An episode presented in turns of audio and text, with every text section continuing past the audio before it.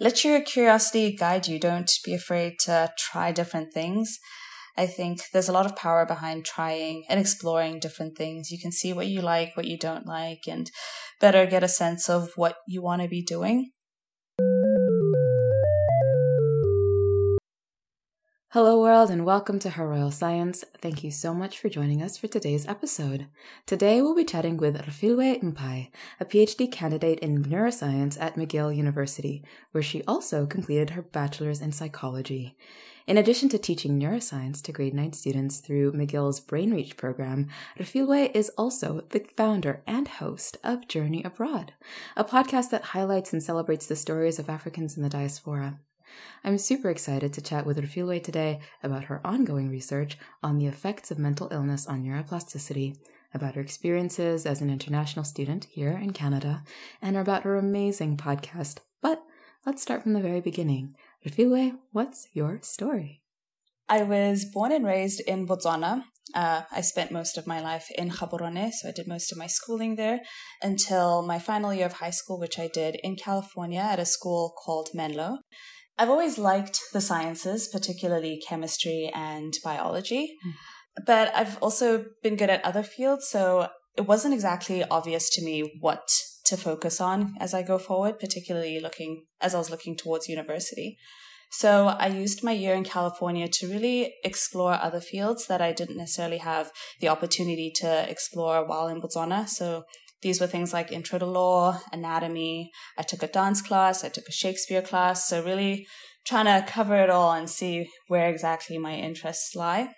At the end of this year, I still wasn't any clearer on what exactly I would be doing. So I decided to take a gap year to figure all of this out. I must mention also that at the time I had applied to McGill already and gotten in, so I just deferred my application by a year.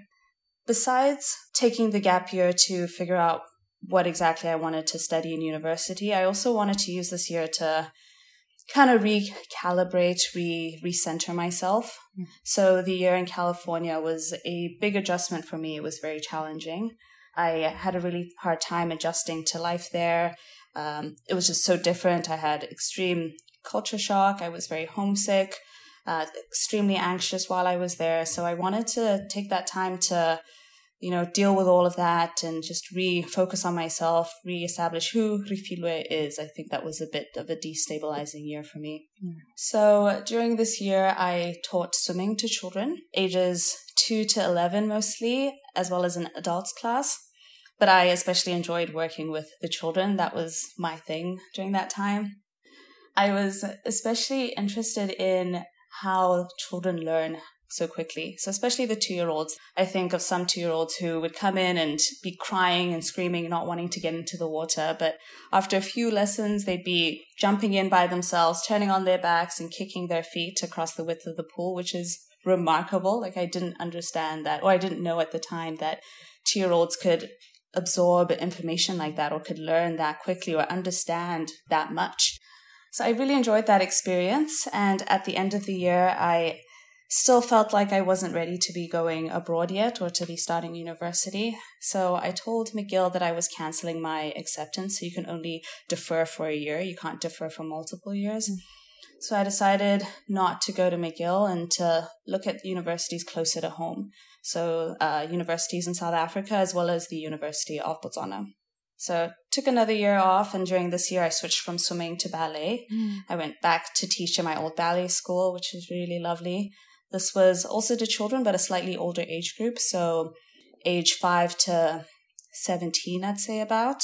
But still, again, I was so fascinated by, you know, just the way in which children were learning, how they got so engaged in the work. And um, yeah, I was very fascinated with the child mind during that time.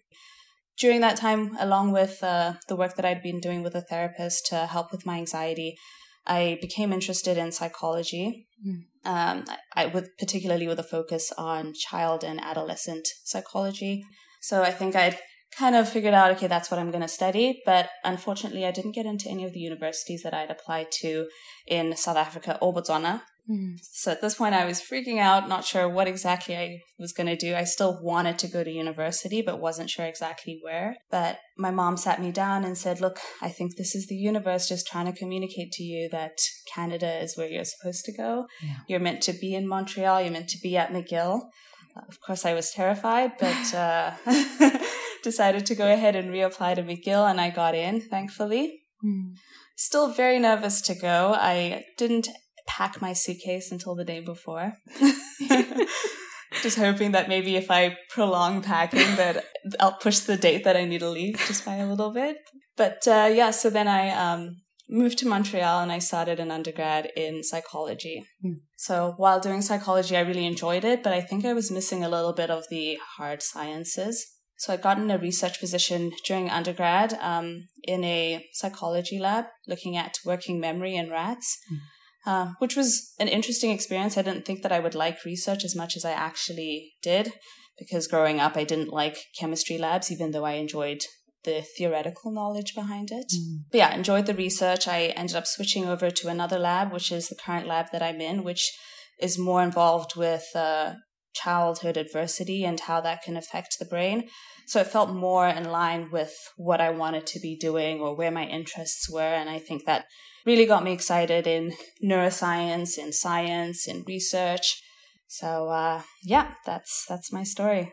Before we talk a little bit more about the work that you're doing now, the research that you're partaking in, I kind of wanted to circle back to something that you said towards the beginning of your story in that when you first moved to California, there was quite a bit of a, a culture shock.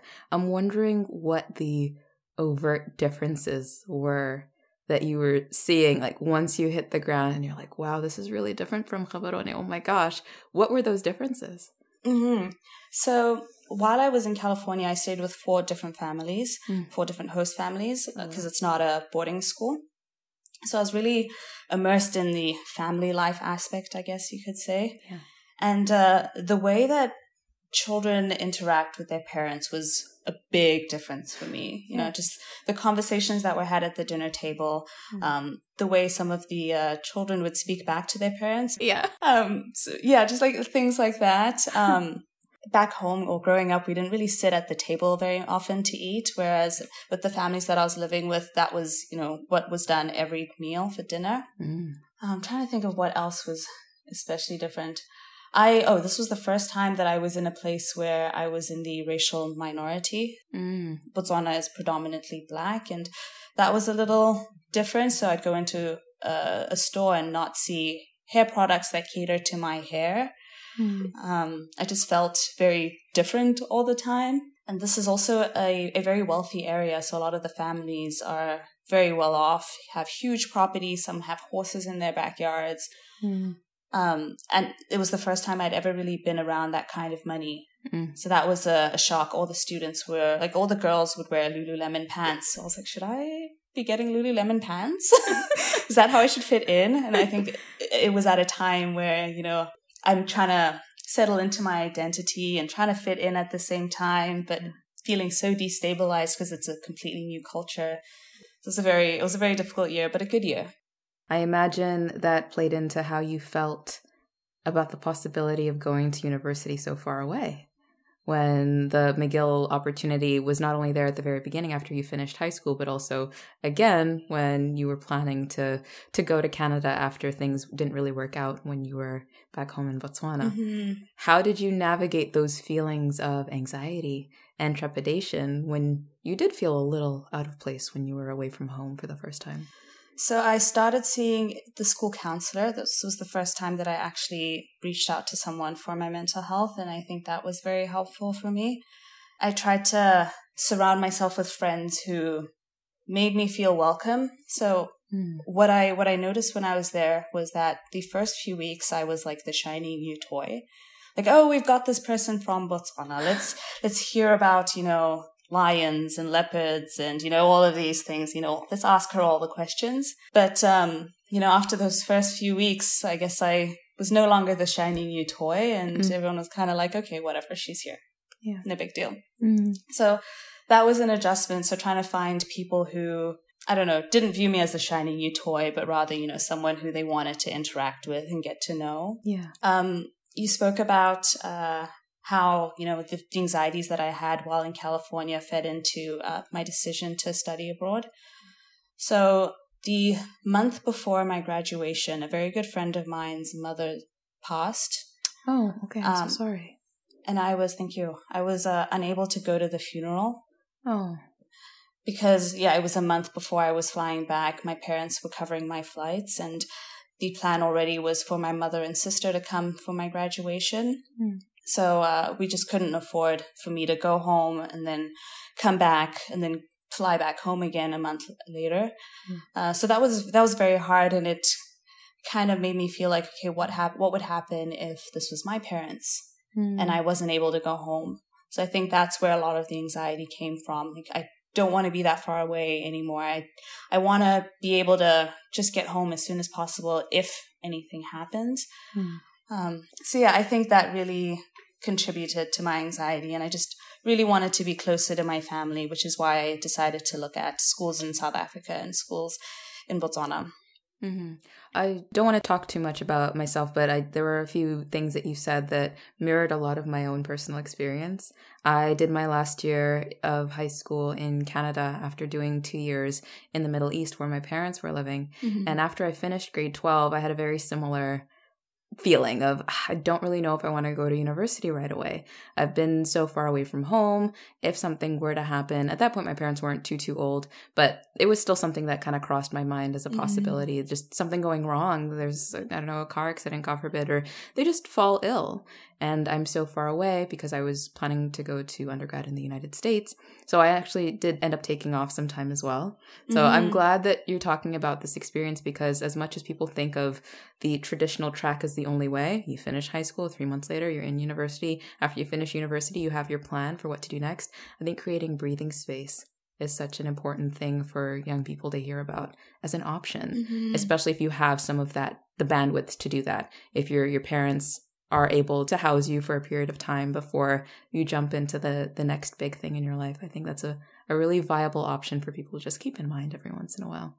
Mm-hmm, 100%. And uh, at the time that I was considering gap years, uh, the students at Menlo were looking at backpacking in the Himalayas or going yeah. to the Amazon or doing all these really cool things. And I wanted to do that. But of course, we couldn't afford for me to do that. So I felt like going home was in a way a failure of mine. Oh wow. Or a failure of, you know, just not being able to do that or oh. not doing the cool gap year thing. But in retrospect, I think it was a wonderful year. I think it helped cement what I want to go into or the things, the direction that I want to go into for my career. Mm-hmm. And I love how beautifully everything ties together from your dance work and the, the swimming work that you were doing with these very young, I imagine, very adorable little human beings to working in a space that's very centered on childhood mental health and mental illness. Let's hear a little bit more about that. Can you talk a little bit more about your research? Mm-hmm, for sure. So I look at the neuroanatomical manifestations of child abuse and depression in the brain. So I look specifically at uh, structures known as perineuronal nets, mm-hmm. and they are shown to restrict plasticity. So they kind of regulate the ways in which neurons can communicate with each other, brain cells can communicate with each other. These structures seem to be significantly increased in people with a history of child abuse who um, suffered depression. Mm. So I'm trying to look at that more uh, in a different brain region. So I'm interested in the cerebellum, which is a brain region that classically is believed to be involved only in posture and movement and balance, gait, those kinds of things.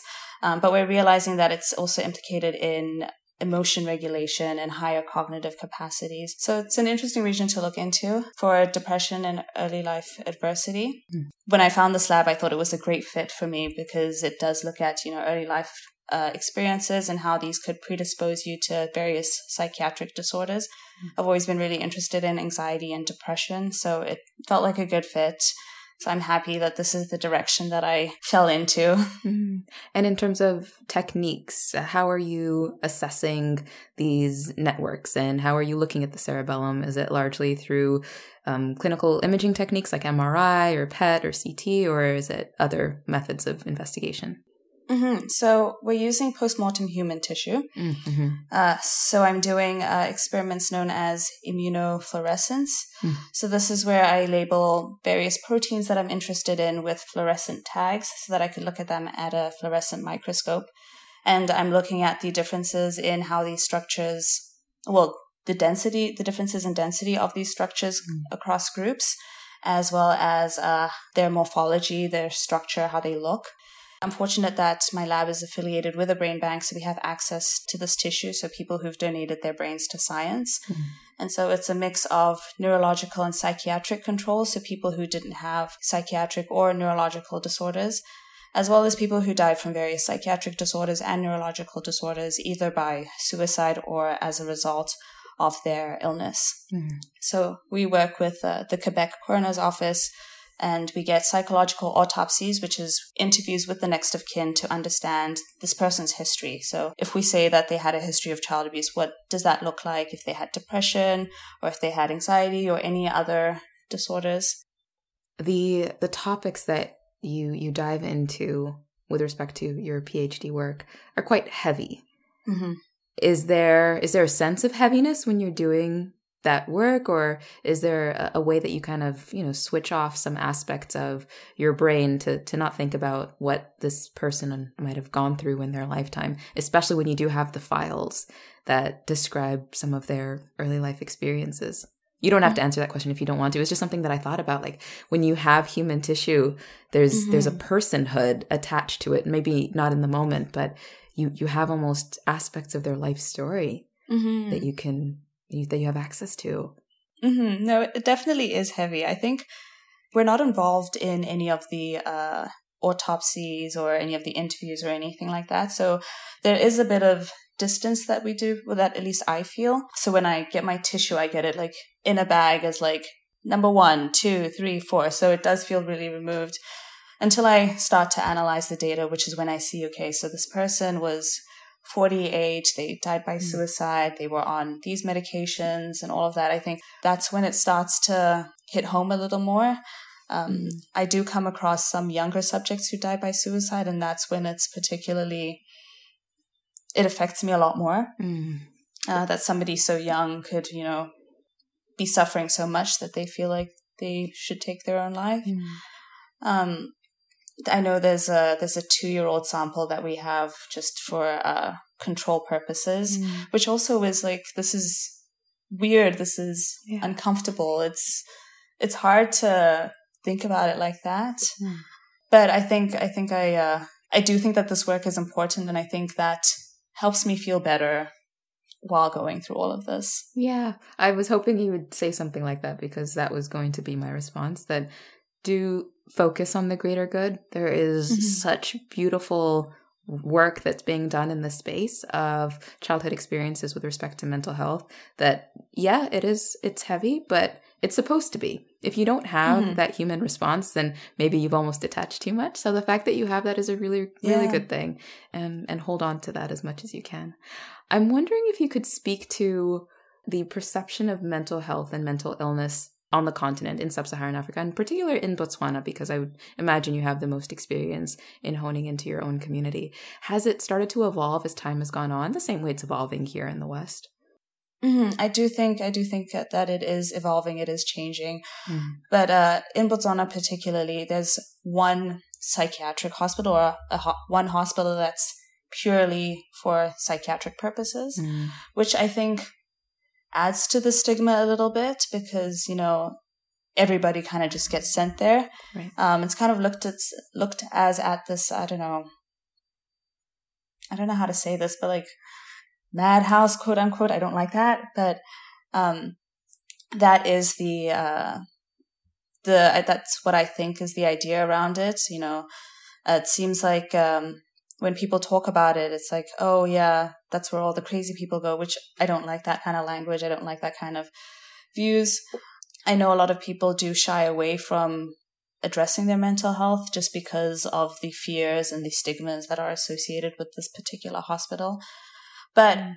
you know, I do think that, you know, with globalization, with, you know, access to the internet and all of those things, I think it has shifted, especially with my generation. People are seem more willing to dive into these conversations, you know, get involved in mental health initiatives, which is great. Mm. I do think we still have a long way to go. I think the mental health research in Botswana currently is lacking. Mm. So I'm eager to see what we can do in terms of that in Botswana.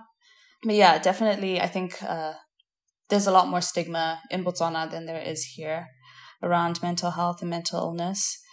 Um, yeah. Perhaps things will continue to change as we have these kinds of conversations, as people continue to talk about not only their personal experiences, but things that they've seen in relation to other people, much like they do on your podcast. Journey Abroad. Yes. Ooh, nice segue. thank you, thank you, thank you. I'd love to hear more about the podcast. Journey Abroad is a a spotlight on people from the continent of Africa living in the diaspora and the wonderful experiences and sometimes not so wonderful experiences that we all may have. But I'd like to hear about the, the podcast in your own words. Tell us about Journey Abroad. Yes. Um, so, yes, as you said, it's a, a podcast that aims to highlight the stories of Africans living and studying abroad. Mm. The target audience is really Africans who are still on the continent and who are thinking of moving abroad or who don't even know that this is a possibility just to show them that people who look like them, who have similar backgrounds as them can do this. Mm-hmm. So just adding to the representation, you know, seeing people like you going and doing the things that you want to be doing. Mm-hmm. I think that's really important. Um, when I moved to California, I think part of what made the adjustment so difficult is that I didn't really know what to expect. Mm. So I think I'm hoping that in having these conversations, then people can get a better sense of what it's like to move abroad. I think when I was when I'd look on Instagram and see other people who've moved abroad, I see, you know, they're living their best lives or what it looks like, what looks like their best lives, but we don't really show the struggles behind it. So when I had a hard time adjusting to life in California, I thought that that was because I might be weak or, mm. you know, something like reflecting me rather than, you know, this is just a really hard change. It's a really big adjustment. Mm. So I think I want to have more conversations like that. I want to normalize the fact that, yeah, we're going to be homesick. We're going to have a hard time adjusting. You know, we're going to have a hard time, you know, finding our community, our people. Um, that's the other thing. I wanted to create community through this podcast among Africans in the diaspora. So just a space where we can celebrate each other, hear hear each other's stories, uplift each other. Yeah, just creating another community. I think living abroad can be very isolating, um, especially during the pandemic, which is when I started this. Mm. Um, a lot of people, or like a lot of my friends who are locals to Montreal, they'd go home, see their family during the pandemic, whereas I couldn't do that, and I'm sure a lot of other people couldn't do that. So. Mm just uh, to help with that isolation, to create a community and help uplift each other and inspire each other, support each other. Yeah. Yeah, that was the aim for Journey Abroad. I, I think you've been quite successful at it so far because you've been able to feature a number of guests by this point. You're a couple of years in. And mm-hmm. I think the mm-hmm. stories that you've been able to highlight are exactly what a lot of people across the world, I don't even want to specify that it's only the African continent the, in terms of listeners, but I, like you said, people who are already abroad can know that they're not alone. So mm-hmm, that is such mm-hmm. a big part, I think, especially over the pandemic that was spotlit people were alone a lot of the time in their own little spaces, partially because of lockdown and, and things like that. But mm-hmm. other people were just physically far away from home. I'm hoping that you have plans to see your family sometime pretty, pretty soon. Yes, it's been too long, too long, but hoping for, if not the end of this year, early next year. I'm t- still trying to sort out visa stuff, which is a fun time. right. Okay. So let's talk a little bit about your experiences as an international student navigating that whole world because um, I, I, don't know this too too well, but in terms of tuition and fees, that might be a little bit higher. So you're kind of dinged on that front. And then you have to deal with also paperwork and visas and, and all that. Educate me. Let me know what that, your experience has been like. I know you can't speak for everybody who's an international student, but what has been your experience as an international student? Mm-hmm. So I I'm very fortunate to be sponsored by the government of Botswana. So they've funded me right from the beginning of my undergrad, and they will continue to fund me to the end of my doctorate, which is amazing. I'm so happy about that. Yay. So Financially, I'm not so stressed, but yes, the tuition is significantly higher for international students. Mm. That's actually one of the reasons why I picked Canada as mm. a mm-hmm. Location. So when I was applying to universities, I was looking at the US as well as Canada, and tuition is so much more expensive in the US. Yeah. Um, so that uh, was a big uh, pull on why I chose Canada. In terms of visas and stuff, I need to reapply for a visa at every new degree. So this oh, is now the third time that I'm applying for a study permit. Because I'm in Quebec, there's an extra little step before that. It's called a CAQ. It's a Certificate of Acceptance of Quebec. And you need that in order to apply for the federal study permit. So right now I'm trying to navigate that and each of these have their own costs too, which is a lot. Hmm.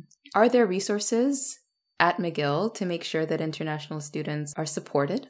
Mm-hmm. Yes, so there's international student services, and I've leaned on them very heavily in the last few months as I navigate uh, visa processes again. But I've found them to be very helpful. They have a buddy system, so if you want to be connected with a student, another international student, who can give you the ins of ins and outs of moving to Montreal and life in Montreal, then that's available. They've also got various workshops on how to complete immigration documents. If you wanted to stay after your studies, they can help you with the postgraduate work visa, which as an international student, you can get to work for three years or like a three year visa that's not tied to any particular um, company. Mm. Um, but yeah, they've been very helpful. Um, but I've also leaned on various other resources at McGill. So the counseling services at McGill, I've been mm. using them since undergrad. I haven't been using Office for Students dis- with Disabilities, but I would 100% recommend if that's something that you think you could benefit from. Mm. Uh, just in terms of getting accommodations, whether it's, you know, being in person, especially as we talk about going back in person again mm. um, for classes or just extra time for exams or assignments or anything like that. Whatever you think would best help you succeed in this environment. I think lean on as many resources as you possibly can. Yeah.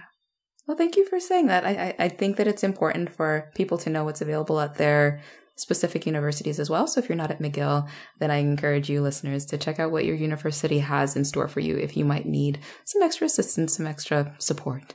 I do want to talk about one more thing before we kind of wrap up. I wanted to talk about how you got involved in the McGill Brain Reach program. I know you're quite passionate about teaching given your previous experiences, but why specifically this program? Yeah, so I've only really taught in like not in the classroom setting, so in the mm. studio or in the swimming pool. So I wanted to see what it would be like to teach in the classroom. That's something that I want to do in the future. So I just wanted to put my feelers out there. Yeah, so BrainReach is an organization that's run by graduate students in the neuroscience program at McGill. Mm. And um, so we go out and teach uh, elementary students, elementary school students, and high school students. Mm. So I'm more on the high school end. You can really pick which one you wanted, but I wanted to challenge myself with an older group, seeing as I've been working primarily with younger children. Mm. But I've been really enjoying it. It's a it's a fun experience. Um, the classes are already made up, so you don't need to worry about uh, creating any of the content, which is nice just to like to get started with it. Mm. Um, but I am interested in eventually uh, being on the back end of it and helping create the content. I think that would be a great experience. But I've loved it so far. It's really nice to be standing in front of students and share my love for the brain and my love for neuroscience with them. I have never had a black neuroscience teacher or a black science teacher in my time abroad. Mm-hmm. So I wanted to also add to the representation. I wanted, I'm hoping that if there's a little black girl or just a girl of color, um, wanting to get into this field, that she sees me and thinks, oh, yes, then I can do it too. Yeah. yeah. So, for my final question of the day, I'm wondering if you have any advice for individuals who kind of want to partake in the trifecta like you are in the podcasting, in the research, and also in the SciComm. Do you have any words of wisdom? Mm-hmm. let your curiosity guide you. Don't be afraid to try different things. Mm. I think there's a lot of power behind trying and exploring different things. You can see what you like, what you don't like, and better get a sense of what you want to be doing. I'd also say, um, I, I'll say this with caution, but uh, don't be too afraid of doing too many things. I don't, I think that was a bit of a confusing sentence, but what I mean by that is initially I was worried that um, going into SciComm or starting this podcast would take away from my research, mm. but I don't think that it has. I think, in fact, the more that I add on my plate, the more intentional I am with my time. Mm. So if I have an extra one hour block here, I, I'll know, okay, I've got to reach out to guests or I've got to prepare for this class or anything like that. And I find that I am more productive with my time with more things on my plate than I would be without. So don't be afraid of trying that. And, you know, you could always decide that, okay, it didn't work to add two things, so I'll take them off. Mm. Um, I'd also say talk about what your hopes are, what your dreams are, what you want to be doing, mm. um, what your aspirations are. You never know when that conversation could lead to, oh, I know somebody in this field, let me connect you. Or, yep. You know, just put yourself out there and the opportunities will come your way, I think. Very, very wise words to finish off our conversation. Thank you so much, Arfilwe Mpai, for joining me today, for sharing your story, for sharing your words of wisdom as well. Thank you so much. Thank you so much, Dr. Bashir, for having me. It's been such a wonderful time.